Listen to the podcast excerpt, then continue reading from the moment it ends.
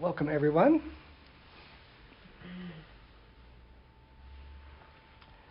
So we're here at the final talk of our practice period on the Four Noble Truths. That went fast, at least from my point of view. Maybe for you it's dragged on and on and on, I don't know. um, tonight we're going to talk about the rest of the Noble Eightfold Path. Uh, we've talked about the first two last week the wisdom practices of right view and right thinking. And we are going to give the sort of um, quick view of the last six. Uh, there's no way that we can uh, do this justice in um, one evening. So, what I'd like to do is to give you a kind of sense about them and invite you also to read Thich Nhat Hanh's book on this, the, the chapters that we've been talking about in the heart of the Buddhist teaching, because he goes into them in more depth. And these will be recurring themes that we come back to again and again. But I just wanted to give you the sense of, of what the path is that leads us to liberation. Because we started talking about suffering, what suffering is. That's the first noble truth. The second, what is the path that leads us to that suffering? And the third is what is liberation, that it's possible. And then this fourth noble truth is the path that leads us to liberation. And it's not surprising that the path that leads us to liberation is a huge part of our practice, so we can't hope to cover it um, in uh, an eight week period, or in a single talk, or in a single lifetime. so let's begin with the uh, first, the three aspects of the Noble Eightfold Path that comprise ethics, and that's right speech, right action, and right livelihood. So begin with right speech. As I said last week about um, the first two on the path, right view and right thinking, all of these inter are. It's hard to talk about one without really talking about all of them. And if you practice one, you practice all of them. So it should be no surprise that right speech is related to all of them, but particularly related to right thinking. Because the one way to think about our speaking is that it is our thinking made physical.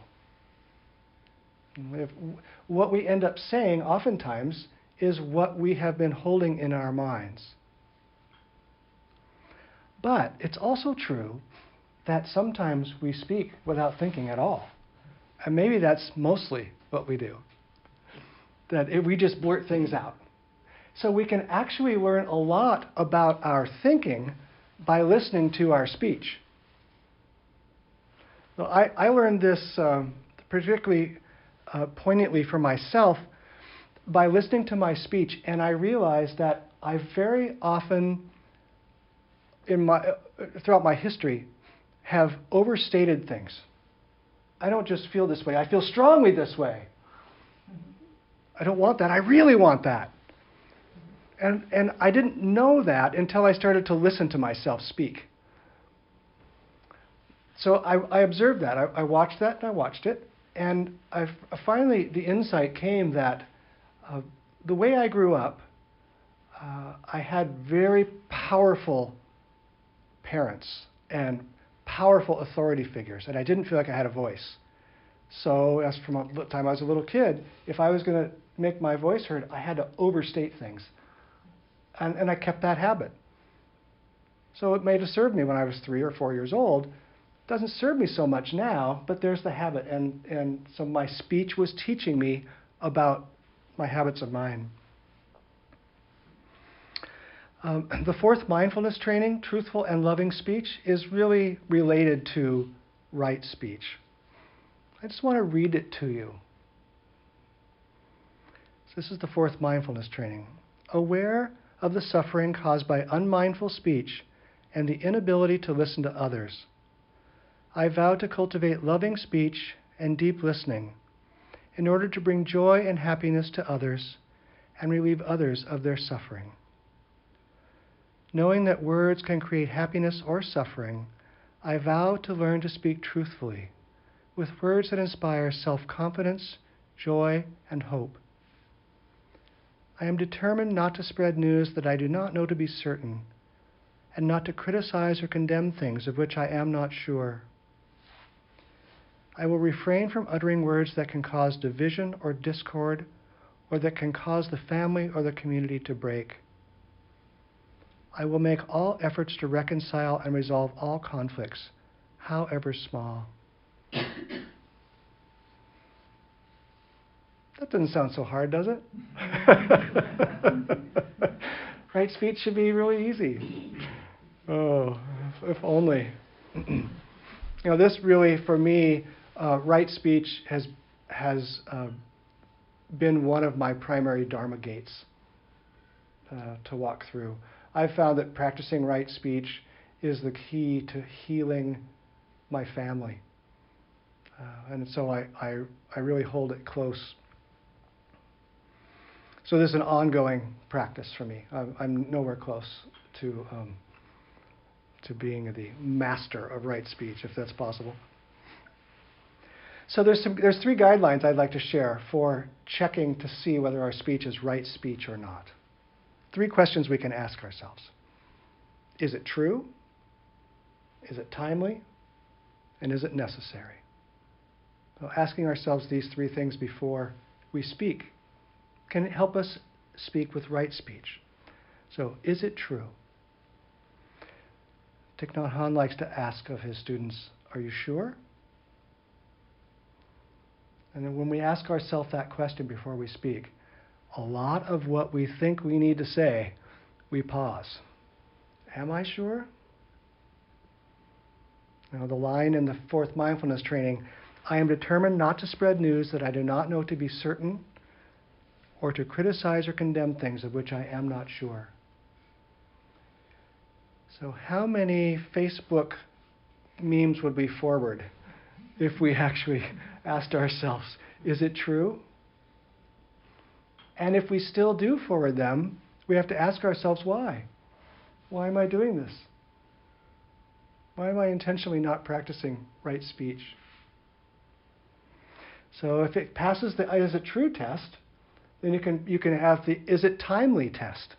Is now the right time to say this true thing? You know, if you have children and uh, they walk in the door from school and their room is a mess, well, maybe the best time to talk about that, even though it's true, is after they've had their snack. Um, you know, if your spouse comes home from work and has had a tough day, even if you have something legitimately true to talk about, is this the right time? It's a, it's a, it's a practice of kindness. And it's also a practice of pragmatism. Does it work if I, if I say this now? So if it passes those two, is it true? Is it timely? You can ask, is it necessary? Now, another way to ask this question is, isn't just, is it necessary? Is it kind? I tend to resonate with that. Will this change the situation? Will it help? Or will it just cause more suffering? so good luck with those three guidelines. See, see what happens. okay, on our quick tour, we next uh, careen over to right action. So this is the second of the ethical principles. So right action arises from right view and right thought and also right mindfulness. They all those inter are. But our actions also influence those things too. Our actions influence our view, our thought, and our mindfulness. So they, they, they have a kind of a loop.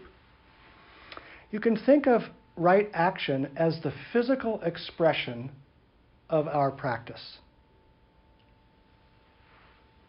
As our hearts get transformed, our actions get transformed. And as our actions get transformed, our heart gets transformed.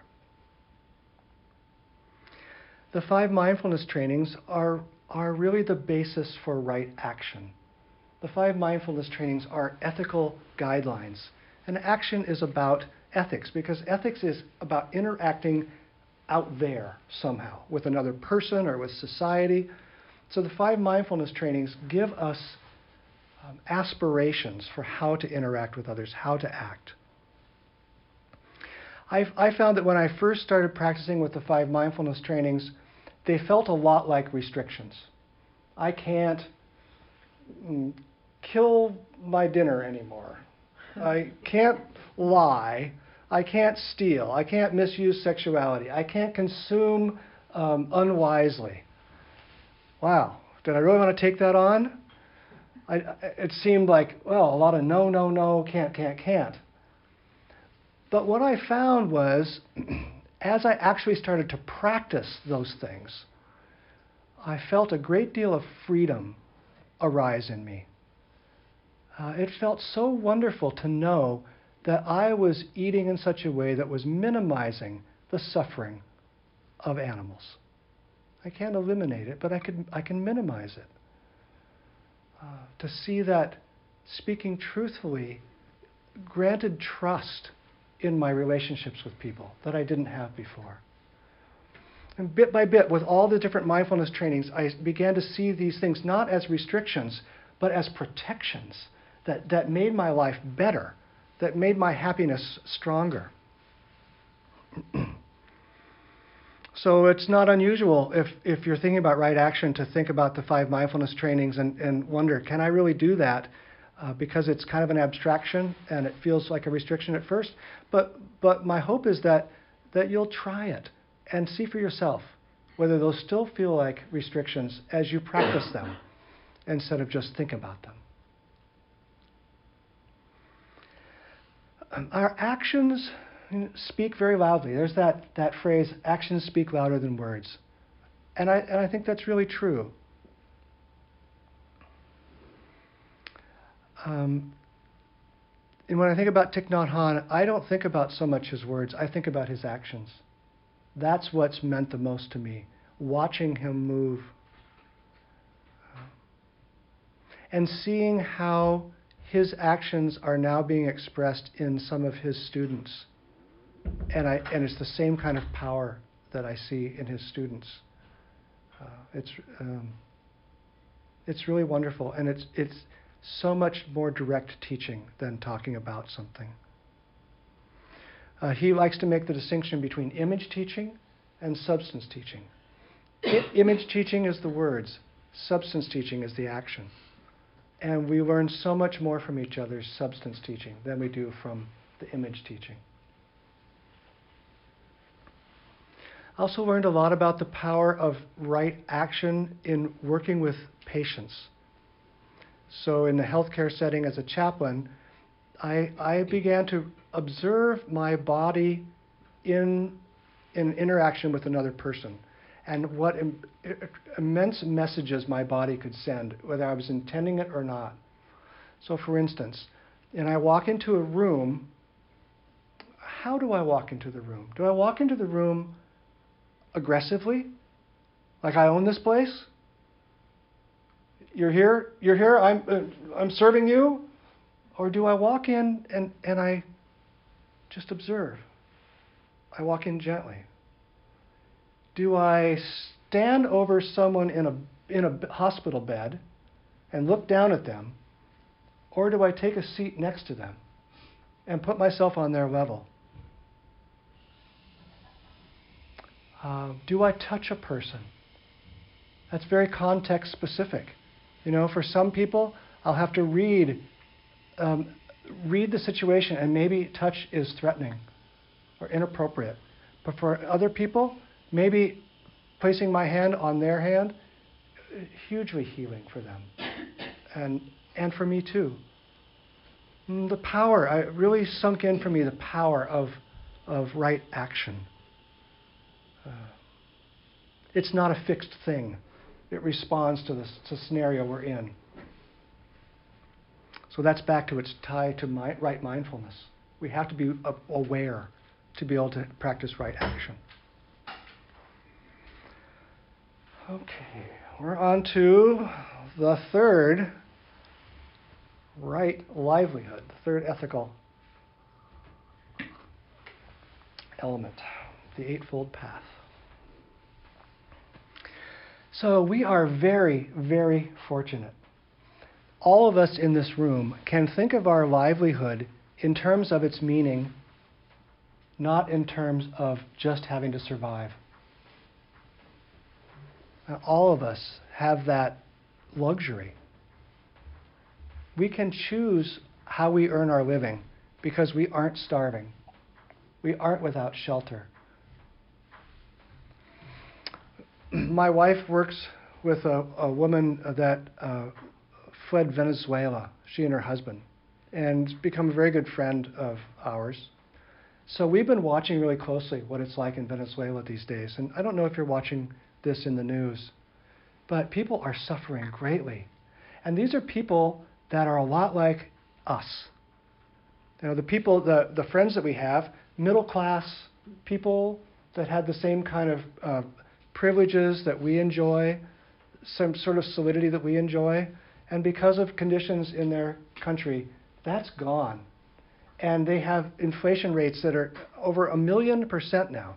You know, money tomorrow is not worth enough to go buy the groceries that you want. They have to do whatever they can to get food. You know, and we are so fortunate. We don't have that. So when we practice right livelihood, it's a compassion practice for ourselves and for the world. That we get to do this. We get to choose.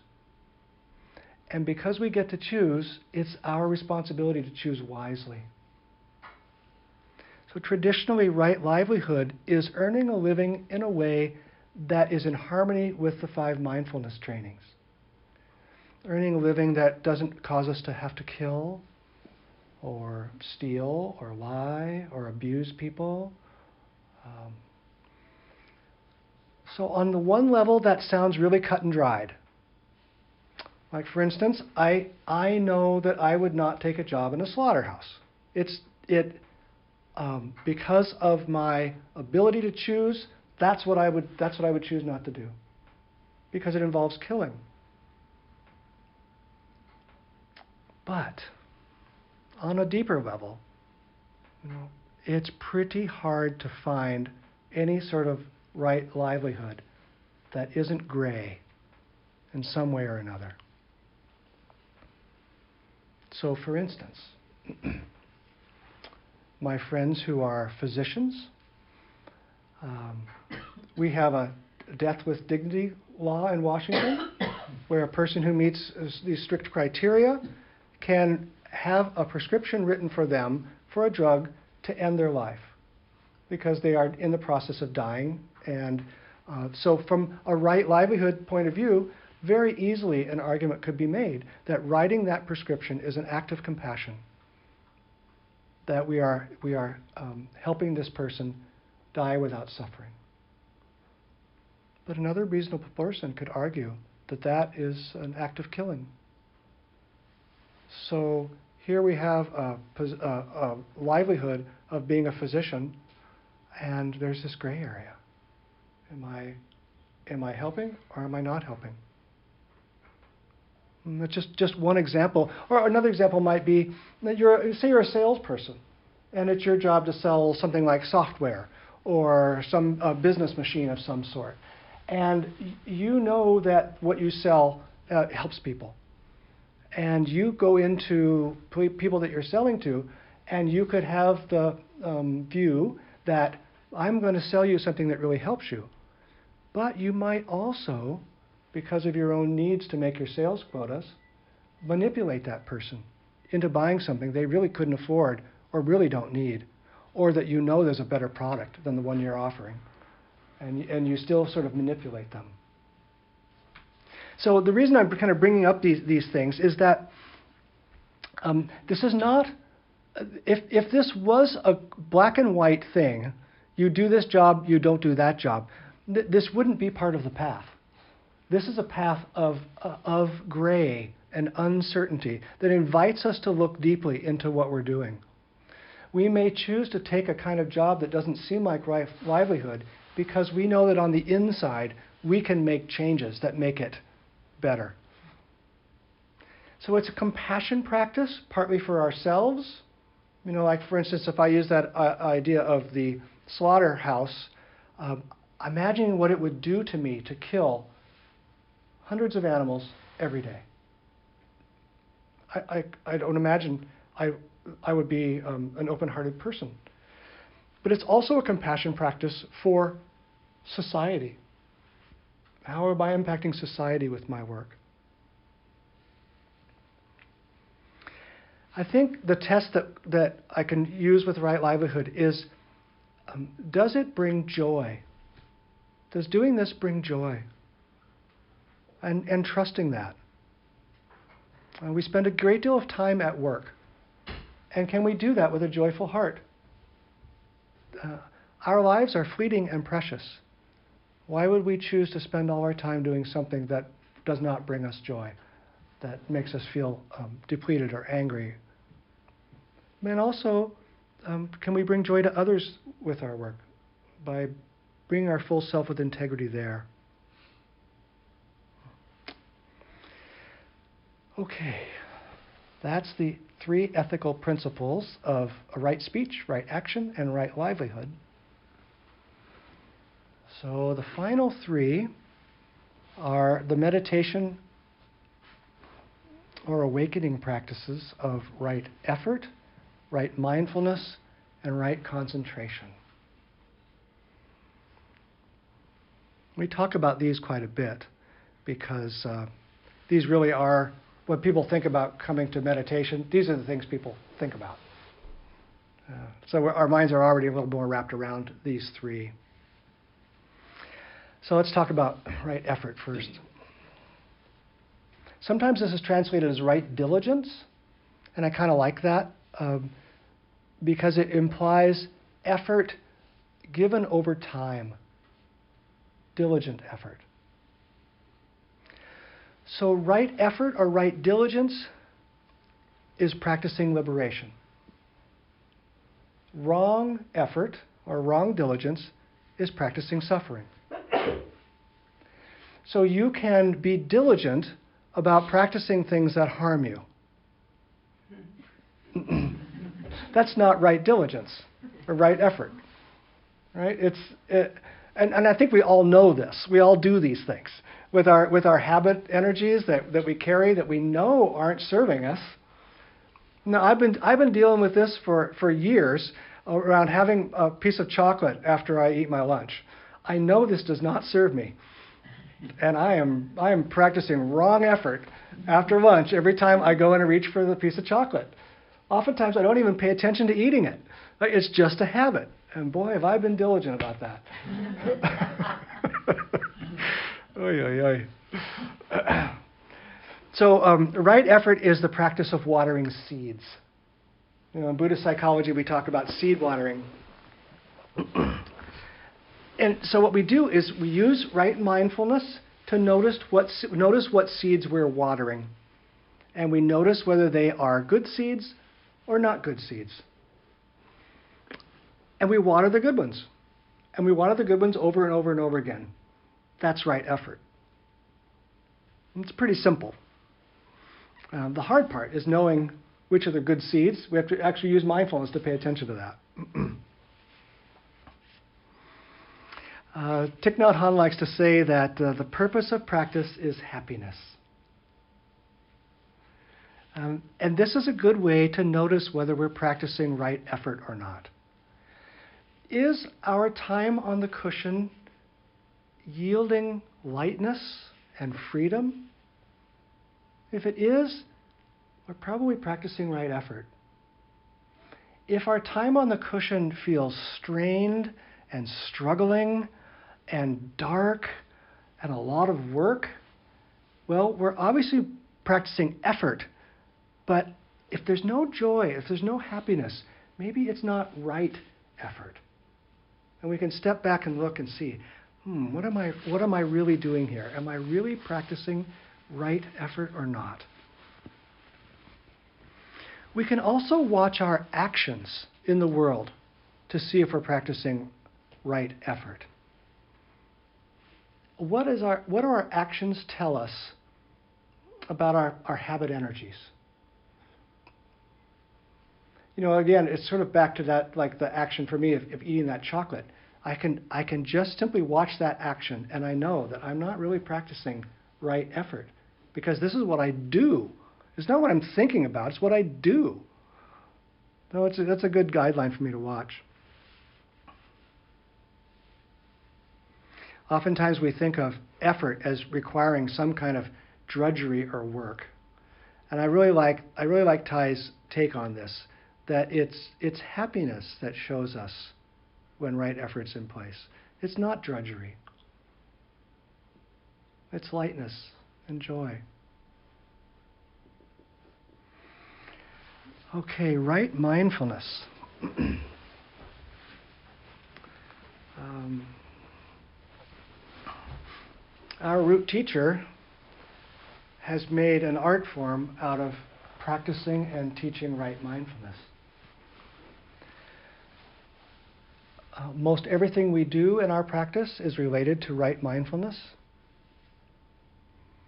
I don't actually want to say anything about right mindfulness tonight. What I would like to do is to uh, guide us in a short meditation, and so we touch it for ourselves. So, if you wouldn't mind, if you could just uh, put yourself into a position of, of uh, ease that reflects your inherent human dignity with an upright posture. And I'd like to guide you by giving a phrase for the in breath and a phrase for the out breath and then distill that down to a single word for the in breath and a single word for the out breath. And as I do this, I would like to invite you to drop out of your mind and into your body, allowing yourself to simply witness things as they are. So, breathing in I know that I'm breathing in. Breathing out, I know that I'm breathing out. In, out.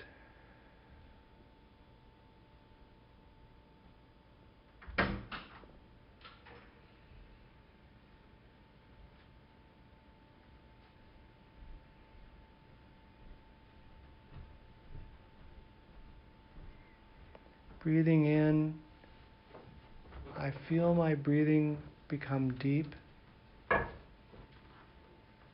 Breathing out, I feel my breathing become slow. Deep, slow.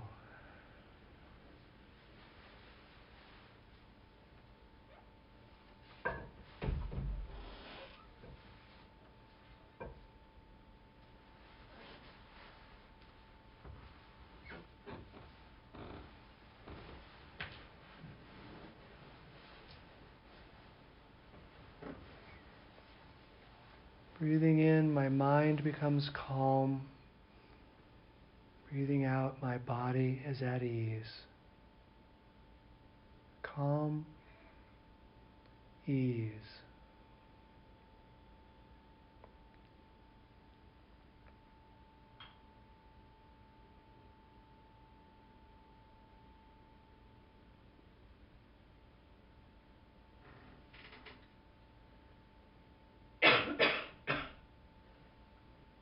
Breathing in, I smile. Breathing out, I release. Smile, release.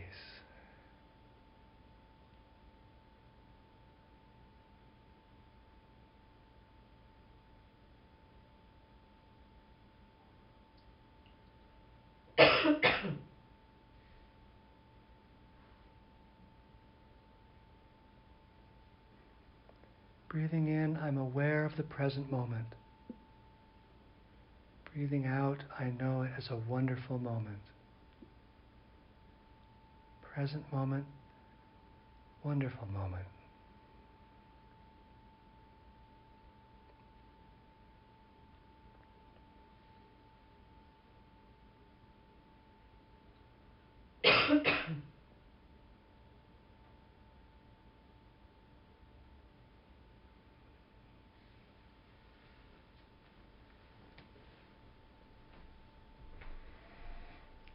Okay, we're back.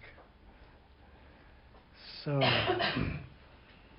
mindfulness is the energy that brings us back to the present moment. And that practice is a way of focusing our energy to bring us back to being aware in the present moment. Right mindfulness is a lovely, lovely way to live. To be aware of what's happening in your life, this brief flash of a life that we have, such a joy, and one that we habitually miss. So you can read um, chapter 11 in the Heart of the Buddha's teaching. Uh, Thay goes into great detail about mindfulness. Basically, he ties the whole practice in to mindfulness. Uh, lovely. Okay, right concentration. We're on the last one. so, with mindfulness being the energy that brings us back to awareness, concentration, right concentration, is the ability to focus that energy on a particular object.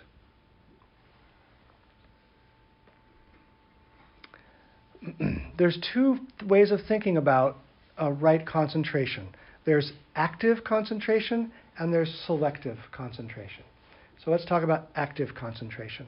So active concentration is the concentrated mindfulness on the flow of ever changing experience. It's like sitting on a riverbank and watching all the different things flow by. The bird fly, fly through the air, the driftwood, the duck that's landing. You don't stick with anything, you just are mindful of whatever is right in front of you. And often, this is um, the way we sit on the cushion. We're following the breath, and we're aware of the breath, and then we notice the thought come up. Our concentration focuses on the thought. It releases the thought. We come back to the breath again. Our concentration is there. Then we notice the sensation in our knee, and we're there for a moment, and we come back to our breath. It's this flowing sort of mindfulness. We receive life just as it is without grasping onto anything or pushing anything away. So that is the active concentration. Now, the selective concentration picks a single object and stays with that no matter what. So, if we're using selective concentration, we may decide that during this sitting period, I'm going to follow my breath in and out. And so that's where our, that's where our concentration lies. We don't allow it to be pulled away. We don't go with the flow of things. We use a kind of concentrated mindful energy to pay attention to one thing. Both of these are, are very um, useful sorts of uh, a concentration skill to have. You know, sometimes we need to go with the flow completely. When you're in the presence of another person and you want to uh, pay attention to them, then then you can you can flow with their energy. You can flow with their subjects they want to talk about. Uh, you can you can go with it and not not worry about losing your mindfulness because your concentration follows. But you also might want want to uh, really deepen your understanding of a particular phenomenon or a particular aspect of your life. And so being able to focus and not be pulled away is also a very important skill to have, a, an important kind of concentration. One way we use that in our practice is when we do walking meditation in here, we are focusing on the, on the sensation of our foot touching the ground and then our foot touching the ground, and now our foot touching the ground. And we're arriving home with each experience of our foot touching the ground. But if we allow our mind to get pulled away from that, then we're not, no longer practicing that kind of selective concentration. Um, So that we could say a lot about this, but um, I, I want to contrast that for what is it like if we don't have concentration? Because I think that's probably what I know pretty well, not being concentrated, not, not having it, maybe you too. Um, if we don't have concentration, our attention just follows our mental habits. The mental habits we've been carrying around all our lives, most of them we built up in childhood, you know, and they just we just haven't cast them aside. So our our concentration will follow that. Um, you know, remember when I've described this uh, this path uh, that leads us to suffering? We had sense contact, and right after sense contact, we had a feeling about it. You know, I like that, I don't like that. And then from there, a kind of craving will arise from that feeling. And from that, we would start to really amplify that. It turns into grasping. And from that grasping, then all of a sudden we're creating an I, and we're becoming, and we're the, the whole nine yards of suffering. It's just fully, fully flying. That's what we'll do without concentration. Concentration allows us to know where we are because we put, applied our mindfulness to the process. But if we're just following our mental habits, what we see, you know, those sense impressions, will be conditioned by our mental habits. We will see what we are habitually seeing. This is really, it's, it's really trivial, but this, the first time I really learned this, um, uh, it used to be headlights were all round, right? You know, in cars, headlights were all round. And then at some point, square headlights came out. And, and I had never noticed square headlights before. But I, I, noticed these square headlights on a car. I thought, well, that's really strange. And then everywhere I looked, I saw square headlights. I'd never seen them before. My habit of mind conditioned my sense impressions. I never even saw square headlights before. You know, so it's trivial, but it was the, it was the first time I really understood for, for the reality of that that my my mental habits actually changed my perceptions. I thought I was seeing clearly, but I wasn't. So um, if we just let our mind run and we don't have concentration, uh, then what we feel from those sense impressions is also conditioned by our habit energies. I, I brought up this story about my sister and I uh, seeing horses. You know, when she sees a horse, it's ah, cool, and when I see a horse, it's eh, eh. and and you know that's that's my habit energy. So right away, um, my feeling is conditioned by that. If all I do is just go with no concentration, so we could just continue to you know to, to show that each step of the way here is um, is habit energy conditioned, and that's why we need concentration right concentration combined with right mindfulness is one of the most powerful ways to break the cycle of suffering. If we can turn our mindful, concentrated attention to the process of how suffering is arising in us and see it, then we can break it. Just by seeing it, we break it. Just by seeing it. So, this is a really important uh, aspect of the of the path uh, to liberation, concentration.